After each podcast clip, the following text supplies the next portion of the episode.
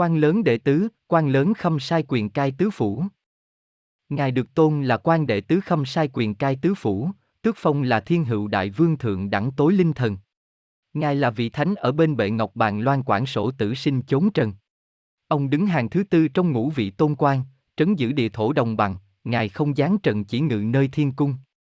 Quan lớn là con thứ tư của vua cha bác Hải Động Đình.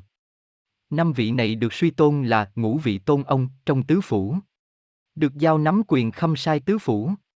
Quan lớn đệ tứ không giáng trần sau khi đã cùng vua cha Hải Động Đình đánh đuổi xong giặc ngoại xâm. Quan lớn đệ tứ Khâm Sai được vua cha trấn giữ vùng đồng bằng địa linh.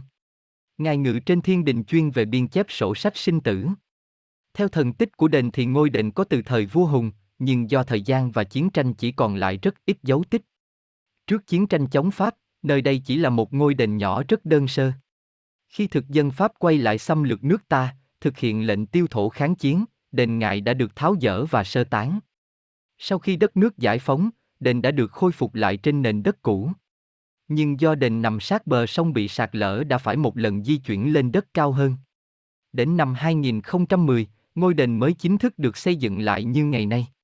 Ngôi đền được xây dựng với sự quyết tâm, tâm huyết của thủ nhang Bùi Đức Tám và ban quản lý nhà đền cùng sự quyên góp của bà con thập phương.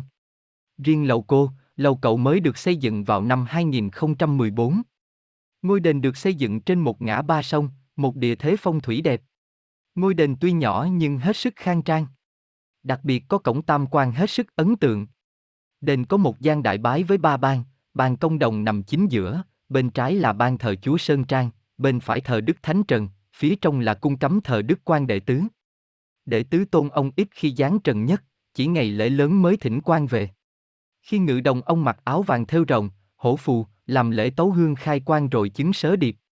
Thông thường, khi mở phủ khai đàn, người ta mới hay thỉnh quan đệ tứ về để chứng đàn địa phủ gồm Long Chu, Phượng Mã, Tượng Phục, Nghê Quỳ, tất cả đều màu vàng. Nói về quyền phép của ngài chốn thiên giới, cung văn thường hát.